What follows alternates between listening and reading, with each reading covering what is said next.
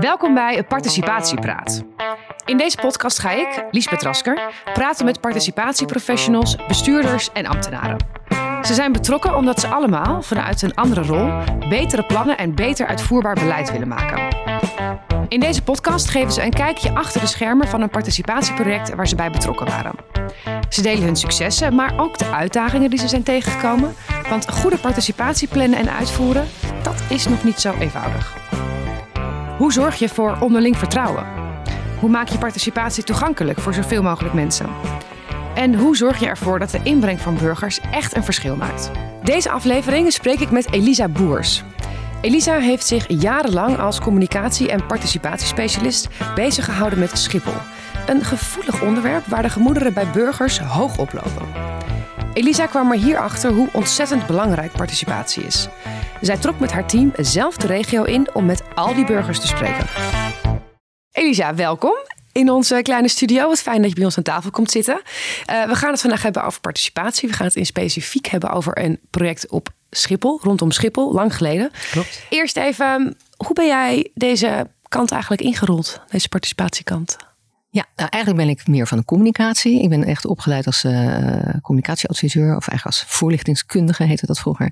Um, en via de directie communicatie waar ik eerst ben gaan werken, ben ik op een gegeven moment uitgeleend aan projecten. En um, ja, dan kom je toch eigenlijk van het een in het ander. Communicatie en participatie liggen natuurlijk hartstikke dicht bij elkaar. En bij dit specifieke project, hè, want dat was eigenlijk uh, jouw vraag, hè, waar, hoe kom, ben ik daar zo terecht gekomen? En dat was eigenlijk ook vanuit de communicatie. Mm -hmm. Het was een, een, een evaluatie van de Schipholwet. Ja. En die, dat is een wettelijke verplichting. Maar de projectleider die had mij erbij gevraagd, want die zei: Ik wil dat gaan doen op één voorwaarde dat er ook echt wat met zo'n evaluatie gebeurt. Ja. Heel veel van die uh, evaluatierapporten die verdwijnen in een la. Er gebeurt gewoon helemaal niks mee. Nou, dus hij zei dat uh, dat is voor mij een eis. Ik zei: Nou, dat, dat, zo zit ik er ook in, want ik vind dat gewoon heel belangrijk. Ja. Want dit speelde in. Dit speelde in 2004. Ja. En ik had toen een aantal andere projecten gedaan en hij kende mij via via eigenlijk. En heeft me toen benaderd van, zou je daarvoor voelen? Nou, het leek mij erg uh, interessant. Schiphol is natuurlijk uh, ja, altijd wel een interessante ja, omgeving, zeg maar, Ja. om in te werken. En ik had nog nooit iets met, met luchtvaart gedaan, dus het leek me leuk. Ja. Nou, mijn eerste, een van de eerste dingen die ik te doen kreeg, was het beantwoorden van een burgerbrief. En er was een burgerbrief binnengekomen over iemand die zei dat hij ontzettend veel last had van de luchthaven. Ja. En dat dat eigenlijk nieuw was. Dat dat dus was sinds het gebruik van de poldermaan. En uh, nou ja, als je net begint uh, in zo'n dossier, dan heb je natuurlijk geen idee wat je zou moeten zeggen. Dus ik ben een beetje de boer opgegaan, mensen gaan vragen. En een van de eerste mensen was een, uh, een collega, een geluidsman, die bij ons ook in het projectteam zat. En die zei, nee joh, dat, dat kan helemaal niet. Die mensen daar kunnen absoluut geen last hebben van vliegtuigen van Schiphol. Okay. Onmogelijk. Dus ook bij Schiphol te raden gaan en bij luchtverkeersleiding. Maar die zei eigenlijk allemaal hetzelfde. Het kan niet. Er kan eigenlijk niet. Nee, daar is eigenlijk niks. Dus dat is ons. Waarom zeiden ze dat dan? Nou, misschien moet ik het even nog even iets verder toelichten. Ja. Want gek genoeg kregen we op een gegeven moment een heleboel brieven uit die, datzelfde postcodegebied. Dus toen heb ik op een gegeven moment tegen een collega gezegd van zullen we er gewoon eens naartoe gaan. Dus wij zijn op een middag uh, in de auto gestapt en daar naartoe gereden. En aan de kant van de weg deuren open en uh, nou, maar eens gewoon gaan luisteren. Nou, je wilt niet geloven, de een, het ene na het andere vliegtuig vloog pal over ons hoofd. Dus daar was dus blijkbaar echt wel wat aan de hand. Ja. Nou, wat heel grappig was, is dat uh, uh, die middag hebben wij ongeveer de hele buurt uh, voorbij zien komen. Want mensen zijn natuurlijk benieuwd, hè, wat zitten daar twee mensen te doen. Dus toen legden wij uit waarom we er kwamen, omdat ze kwamen luisteren. En dat vonden ze eigenlijk wel allemaal heel bijzonder, merkten wij. En ja. Nou, wij vonden dat helemaal niet zo bijzonder, want bij andere projecten ging ik ook altijd de regio in. Maar blijkbaar was dat hier nog niet gebeurd in ieder geval, niet in, in dit gebied. Dus uh, nou ja, wij zijn uh, met wat fotootjes en uh, met een heleboel ervaringen rijker zijn teruggegaan naar Den Haag en hebben daar dus kenbaar gemaakt binnen ons project dat er dus wel degelijk gevlogen werd daar. Nou, dat vond men wel heel vreemd, want op papier kon het eigenlijk niet. En uiteindelijk kregen we met name bij luchtverkeersleiding uh, contact met iemand en die, uh, die schrok er ook heel erg van. En die zei, dit, dit vind ik gek, hier moeten we echt wat aan gaan doen. Nou, zo is het balletje gaan rollen en uiteindelijk, nou, er zit wel flink wat tijd tussen, maar um, heeft dat ertoe geleid dat er heel veel gesprekken zijn geweest, heel veel nader onderzoek is geweest.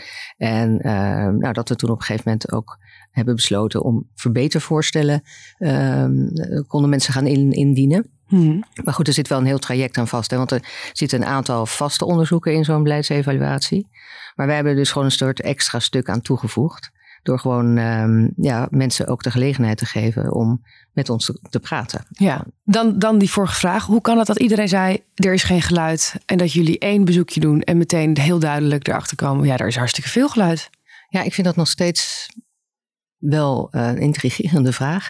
Nou, het, uh, wat, wat in ieder geval zo is, is dat op papier uh, vliegen uh, vliegtuigen over een bepaalde lijn. Ja. En zo'n luchtverkeersweg is gewoon heel breed. Dus ze kunnen daar, daar zit een marge in.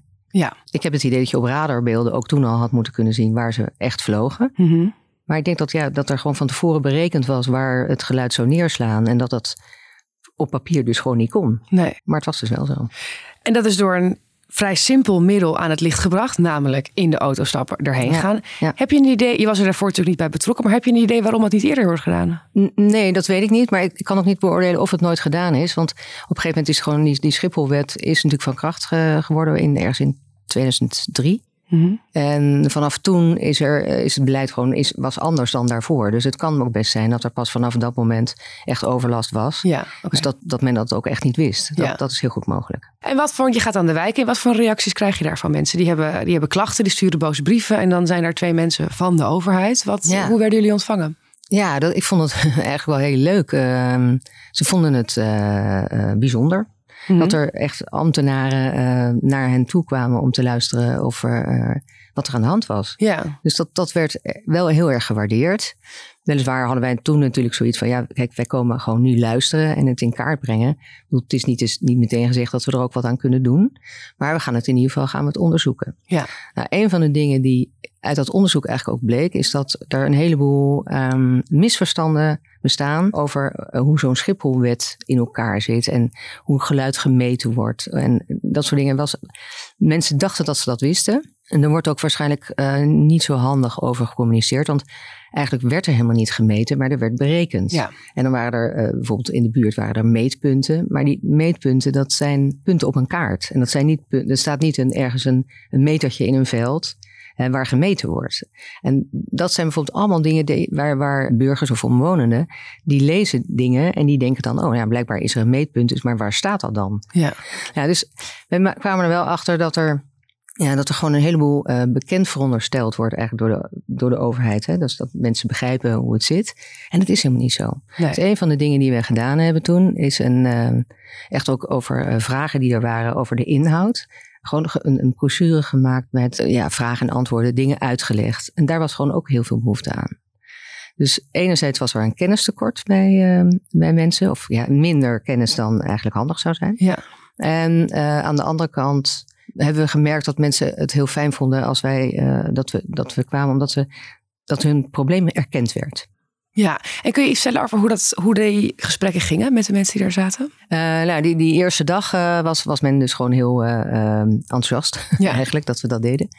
En later ze hebben we een heel, een, eigenlijk een heel traject opgesteld dat we iedere maand zaten we ergens in de regio. Hadden we een zaaltje gehuurd. En eh, daar was iedereen welkom, ook de pers, ook, eh, maar gewoon iedereen die interesse had, kon daar komen. En de afspraak was dat we dan eh, zouden presenteren wat er tot dan toe klaar was aan onderzoeken, zeg maar. Ja. Dit eh, speelde allemaal onder staatssecretaris Melanie Schultz. Die zei van gaan jullie gerust hè, de wijk in. Ga, ga kijken, ga luisteren, ga vragen. Dus dat hebben we op een gegeven moment gedaan. Toen was inmiddels het plan al ontstaan dat er misschien verbetervoorstellen aangeleverd zouden kunnen worden door omwonenden. Wel met een aantal hele strikte voorwaarden. Het mocht voor een ander niet slechter worden. En het moest wel nog steeds die dubbele doelstelling die de Schipholwet toen had. Het, enerzijds moest er meer ruimte gecreëerd worden voor Schiphol. En anderzijds moesten de omwonenden moesten beter beschermd worden. Mhm. Dat waren de twee doelen. Die twee doelen mochten dus door een verbetervoorstel dan ook niet in het gedrang komen natuurlijk. Dat waren wel de voorwaarden aan de Kaders, voorkant. ja. Ja. Nou ja, uiteindelijk eh, waren er veel mensen die daar gebruik van hebben gemaakt. We hebben geloof ik iets van 600, 650 verbetervoorstellen eh, ontvangen. Oh, wauw. En daar, daarover zijn we natuurlijk ook echt het gesprek aangegaan. We bespreken in deze podcast verschillende succesfactoren voor participatie. En eentje daarvan is dat het heel belangrijk is om van tevoren al in ieder geval een toezegging hebben dat je iets daadwerkelijk kunt gaan doen met het beleid dat je daar gaat maken. Waarom is dat zo belangrijk? Nou ja, omdat je anders natuurlijk verwachtingen wekt die je niet, eh, niet kan waarmaken. En ja. eh, ja, dat is het allergevaarlijkste in, in dit soort trajecten. Ja? Dat je mensen, ja, dat denk ik wel. Dat je mensen het idee geeft van er wordt naar ons geluisterd. En dat er dan vervolgens helemaal niks mee gebeurt. Ja. Dat is, dat is, dat is killing. Dan hoef je ook nooit meer terug te komen, denk ik. Nee, dat is wel, uh, dat hebben we in dit traject ook echt van tevoren. Uh, dus al aanvankelijk al bij de start van het project van hè, gaat, gaat er überhaupt iets met die evaluatie gebeuren? Ja. Ook als daaruit zou komen dat het niet goed werkt. Nou, daarvan heeft staatssecretaris gezegd van absoluut. Ja, ik, ik sta daarvoor. Ik ga daar ook echt, uh, echt wat aan doen. Bestuurders spelen een belangrijke rol in een participatieproject. En naast die bestuurders heb je dan ook nog eens politici die hun invloed kunnen uitoefenen. Als participatieprofessional heb je rekening te houden met de rollen van al die spelers. Kennisknooppunt participatie en deze aflevering is dat de rol van politici en bestuurders in participatie. In de handreiking wordt gesproken over vier hoofdrolspelers bij een participatieproces. Bestuurders, politici, ambtelijke participatieprofessionals en de burgers. Laten we in deze aflevering een kijkje nemen naar de rol van de participatieprofessional. Je hebt een bestuurlijk besluit nodig voor een succesvol participatieproject. Het is dan ook van groot belang dat je het participatieplan expliciet met de bestuurder bespreekt en een akkoord krijgt op wat je van plan bent. Vervolgens zijn er drie grote uitdagingen voor de participatieprofessional. De eerste is tijd. Een participatieproces kost nou helemaal heel erg veel tijd. En zeker in tijden van bezuiniging kom je nog wel eens in de knel. Je moet dus de tijd krijgen om het participatietraject netjes te kunnen doorlopen. De tweede is de inbreng van burgers versus de ambtelijke expertise. Het is soms lastig om de inbreng van burgers goed te verwerken in een beleidstraject. Je moet dus goed nadenken over hoe je het participatieproces en het beleidstraject met elkaar verweeft. De derde uitdaging is het verbinden van alle partijen. Het is aan jou de taak om je bestuurders keuzes voor te leggen die zij dan weer naar de politiek spiegelen. Tegelijkertijd loopt er een participatieproces waarin je de meningen van burgers te horen krijgt en moet verbinden om tot een besluit te komen. Je staat dus tussen de interne en externe belangen in.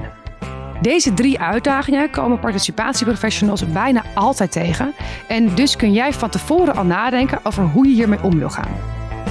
Op kennisknooppuntparticipatie.nl slash publicaties vind je de volledige handreiking. Daar kun je je inlezen in alle vier de rollen om een beter idee te krijgen van wat er van alle spelers wordt verwacht. En hoe hebben jullie voor elkaar gekregen dat jullie die toezegging en die ruimte al meteen kregen? Ik denk dat dat aan haar zelf lag. Ja. Volgens mij vond zij het ook echt heel belangrijk om, Ja. om zo'n evaluatie echt goed te doen. Ja. En ook toen al was er natuurlijk al wel een hoop wantrouwen tegen, tegen Schiphol. Of nou ja, misschien niet, niet per se tegen eh, het bedrijf Schiphol. Maar wel eh, zoals de, de, overheid ermee omging. Toch, toch wel heel erg Ja, vanuit die Den grote Haag. kolos. Ja. Ja, vanuit Den Haag eh, redenerend. ehm, en ik denk toch misschien wel te weinig zich verplaatsend in, in wat het voor mensen betekent. Ja. Je hoort nog steeds natuurlijk heel vaak dat gezegd wordt... ja jongens, jullie zijn zelf in de buurt van Schiphol gaan wonen. Ja. Dus dan vraag je erom. Hè, of dan weet je wat je kan verwachten. Ja. En dat was in deze periode was dat net even anders, denk ik. Er was toen een nieuwe baan aangelegd, hè, de polderbaan. Ja. En die is ooit geframed als de milieubaan. Ja. Want met dit nieuwe beleid zou het allemaal beter worden. Hè? Er zou minder geluid eh, uitgestoten worden door Schiphol. En men zou dus in principe minder last krijgen, terwijl Schiphol wel zou kunnen groeien. Nou, op zich, dat, dat bleek ook eigenlijk, eh, ja, grosso modo wel zo te zijn. Alleen, als het gemiddeld gesproken zo is, wil dat natuurlijk niet zeggen dat er bepaalde groepen mensen meer overlast kunnen krijgen dan ze voorheen hadden. Ja. En dat was met name in de buurt van die polderbaan zo. Daar wonen mensen natuurlijk best ver van Schiphol, hè, soms al 30 kilometer van Schiphol. En die zeiden, ja, wij hadden hier nooit last. En nu opeens hebben we wel last Ja. door een milieubaan. Leg dat- het eens uit. Ja. Dat, konden wij, dat kan je dus ook eigenlijk niet uitleggen. Nee. Behalve dat je kan zeggen, van, ja, kijk, als je een directeur bent van Schiphol, dan wil je natuurlijk zoveel mogelijk vliegen. Dat is logisch. En je wil, als je zo weinig mogelijk mensen wil hinderen, dan is het heel logisch om uit te vliegen en in te vliegen over dun bevolkt gebied. Ja. Dat is met die polderbaan, gebeurt dat. Ja. Hè, die, eh, dan vlieg je over, over kleine dorpjes en niet meer over Amsterdam, Buitenveldert en grote, eh, ja, grote gemeenten. Ja. Waar heel erg veel mensen wonen. Dus op zich is het dan logisch dat je minder mensen hindert. Ja, alleen de mensen die je hindert, die worden wel gehinderd. Ja. En dat is natuurlijk iets wat je uiteindelijk wel kan uitleggen, maar wat, dat was gewoon nooit gebeurd. En als mensen denken, nou, er komt hier een milieubaan, dus het zal wel meevallen. ja, dan komen ze van een koude kermis thuis. Dat bleek dus wel. En het van tevoren al goed ook afspreken met je, eh, met je bestuurder dat er ook daadwerkelijk iets mee gedaan kunt worden. In dat soort gesprekken, wat zijn belangrijke dingen om in ieder geval vast te stellen met een bestuurder? Van wat, hoe, kun je, hoe kun je die kaders goed, goed weergeven met elkaar? Nou ja, ik denk dat, dat je van tevoren gewoon heel helder moet krijgen uh, of een bestuurder bereid is om eventueel uh, zijn beleid bij te stellen. Ja. Zijn of haar beleid. En als je het gevoel hebt dat het eigenlijk alleen maar een beetje voor de bühne is, ja, dan zou ik zeggen, begin er niet aan. Althans, ik begin er dan niet aan. Ja. ik heb later ook nog wel eens voorbeelden gehad uh, dat er uh, trajecten waren waarin werd gezegd: ja, nee, we vinden het echt hartstikke belangrijk. Als je dan door ging vragen, dan bleek toch wel van ja, nee, maar het moet, moet natuurlijk niet te veel tijd kosten en, en manuren. En oh, maar moet dat dan allemaal nog getekend worden? Ja, en nou, ja. met die verbetervoorstellen natuurlijk ook. Er waren zeg maar 20% van de voorstellen die kon je eigenlijk uh, zo invoeren. Dat was niet zo, niet zo ingewikkeld. En ongeveer 20% wist je ook al zeker van nou, dat gaat het niet worden, want dat, dat is gewoon een verschuiven van een probleem. En voor 60% van de voorstellen was gewoon echt nader onderzoek nodig om te kijken hoe dat in de praktijk zou uitpakken. Dus daar was, ging echt wel een hoop tijd en geld en energie in zitten om dat op een goede en verantwoorde manier te doen. Ja. En dat moet je van tevoren wel ook heel duidelijk maken aan bestuurders. Van denk erom, zodra wij echt de regio ingaan en mensen betrekken, dan moet je er wat mee doen. En dat zal zeker tijd kosten. Alleen die tijd, die haal je vaak natuurlijk aan het eind weer in. Omdat als jij een beetje zelf het beleid gaat zitten maken en je gooit dat op een gegeven moment naar buiten, dan krijg je dan al je opmerkingen. En dan zou je er dan, heb je heel veel meer, uh, vaak in nota van antwoord, kost eindeloos veel tijd. Hè. Je krijgt heel veel inspraakreacties. En dat heb je bij dit soort trajecten, als je het goed doet, ja. vaak veel minder. Ja. Jullie hadden die bijeenkomsten dus inderdaad, uh, eens in de maand. Ja. Wat, uh, hoe reageerden burgers erop? Die waren dus blij dat ze gehoord waren. Was het een en al positief? Iedereen was blij? Of? Nee hoor, je hebt, houdt natuurlijk toch altijd mensen die zeggen van ja, dit is al, uh, zolang Schiphol bestaat, is er overlast. En uh, nu wordt er dan in ieder geval wel naar ons geluisterd. Maar, uh, en dat waarderen we. Maar of er dan met jullie adviezen ook wat gedaan wordt, dat betwijfelen. Ja. Bet, betwijfelen we. Hoe ga je om met deze, deze teneur die er dan eerst? Hoe, hoe...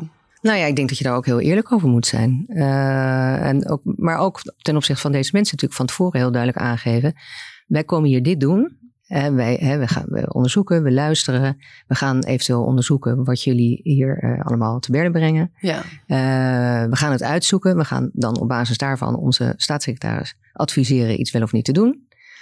Maar uiteindelijk wat de, de politiek daar verder mee doet, ja, dat is niet aan ons. Ja. Het is denk ik heel goed om dat van tevoren wel, uh, wel heel duidelijk te maken. Ja. En hoe hou je dan, ja, het, het, het, duurt lang, dat soort die trajecten. Hoe, wat voor contact onderhoud je in de tussentijd met ze? Nou ja, sowieso veel persoonlijk contact. Hè? Mensen konden gewoon altijd uh, persoonlijk contact opnemen met ons. Ze hadden op een gegeven moment ook onze, onze nummers en uh, we, we, kenden elkaar. Dus ja. als we tussentijds vragen hadden, dan konden we die beantwoorden. We hadden een nieuwsbrief, we hadden een website waar mensen op nou, dingen op konden posten en waar we dan op reageerden.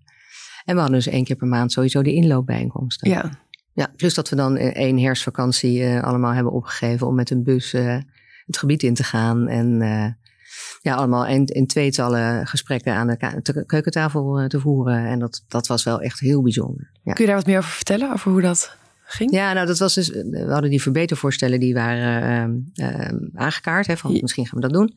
Nou, mensen die uh, konden dan uh, met ons komen praten. En die, die zeiden dus, hè, maar daar hebben wij helemaal geen tijd voor. Want we hebben gewoon een baan en we werken. En, uh, nou, en dan zeiden we, nou, dan komen we wel naar jullie. Ja, maar overdag kan dat niet, want dan werken wij. Dan zeiden we, nou, dan komen we toch s'avonds, prima. Mm. En er waren ook heel veel mensen die zeiden, jullie moesten eens weten hoe het is om hier te moeten slapen. Dus toen hebben we gezegd, nou, dat is goed, dan komen we slapen. Oh, wow. En ja. ja, dus we hebben echt een, een week met een bus rondgetoerd. En hebben ook allemaal overnacht op verschillende plekken uh, in het gebied. Uh, nee, het, was, het was een hele bijzondere week. Ook om met het team te doen, omdat er ook wel collega's waren die hadden, die hadden eigenlijk nog nooit dit soort dingen gedaan. En want je hebt natuurlijk ook wel kans dat je gewoon echt hele nare gesprekken hebt. Ja. En die inloopavonden waren ook niet altijd alleen maar positief. Maar alleen al het feit dat we uh, uh, het gesprek aangingen, werd wel echt gewaardeerd. Ja, en er zijn allerlei verschillende methodes als het gaat om uh, participatie. Hebben jullie daar hebben jullie specifieke methodes toegepast? Ik kan dat me niet herinneren. nee, nee, volgens mij hebben we het heel erg op ons gevoel gedaan. Ja. Ehm, met, met als uitgangspunt, we willen zo transparant mogelijk dit proces voeren, zeg maar, uitvoeren. En we willen vooral heel goed luisteren naar wat er leeft. Ja. En ik denk eerlijk gezegd, wat voor methode je ook hanteert, dat het toch ook heel vaak echt gaat om het luisteren. Ja. En het openstaan voor, uh, voor geluiden die je misschien wel liever niet zou willen horen, maar ja, die er wel zijn. Ja. Je merkt gewoon dat er uh, ook bij de overheid vaak vooronderstellingen zijn van wat mensen vinden. En dat je dan, als je dat gaat toetsen, dat dat helemaal niet zo is.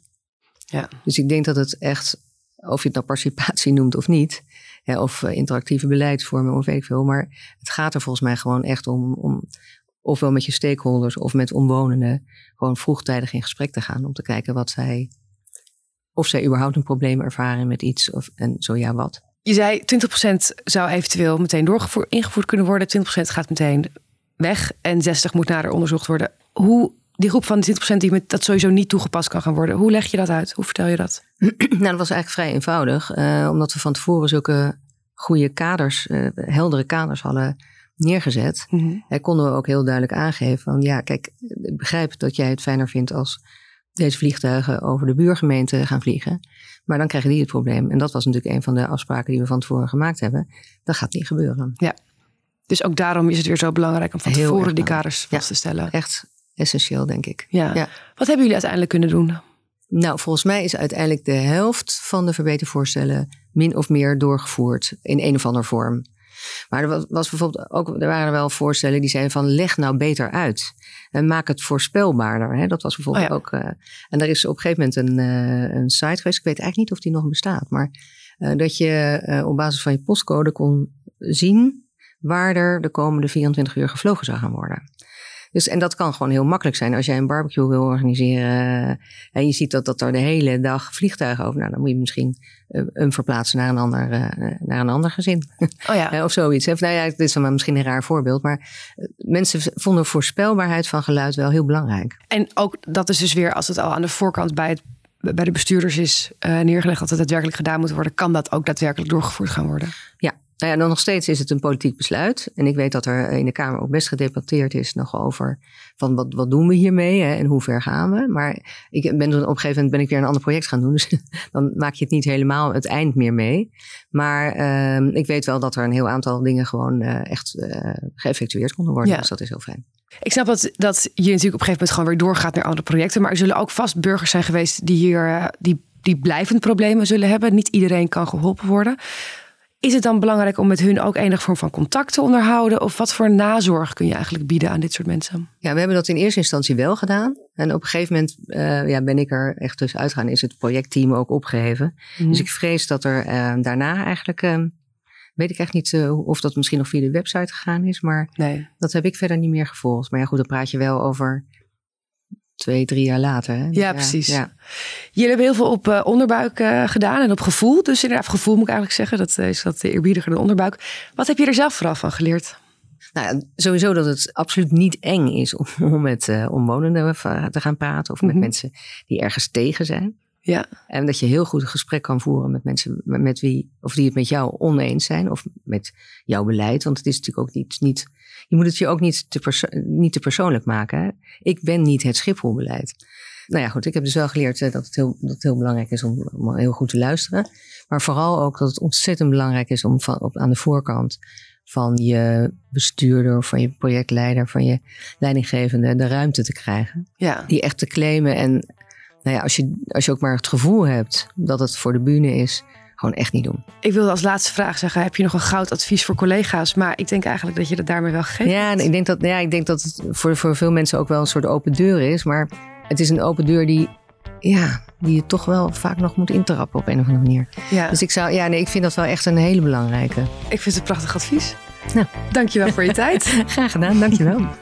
Elisa benadrukt hoe belangrijk een bestuurlijk besluit is voor een participatieproject. Door goede afspraken te maken kun je jouw project tot een succes maken.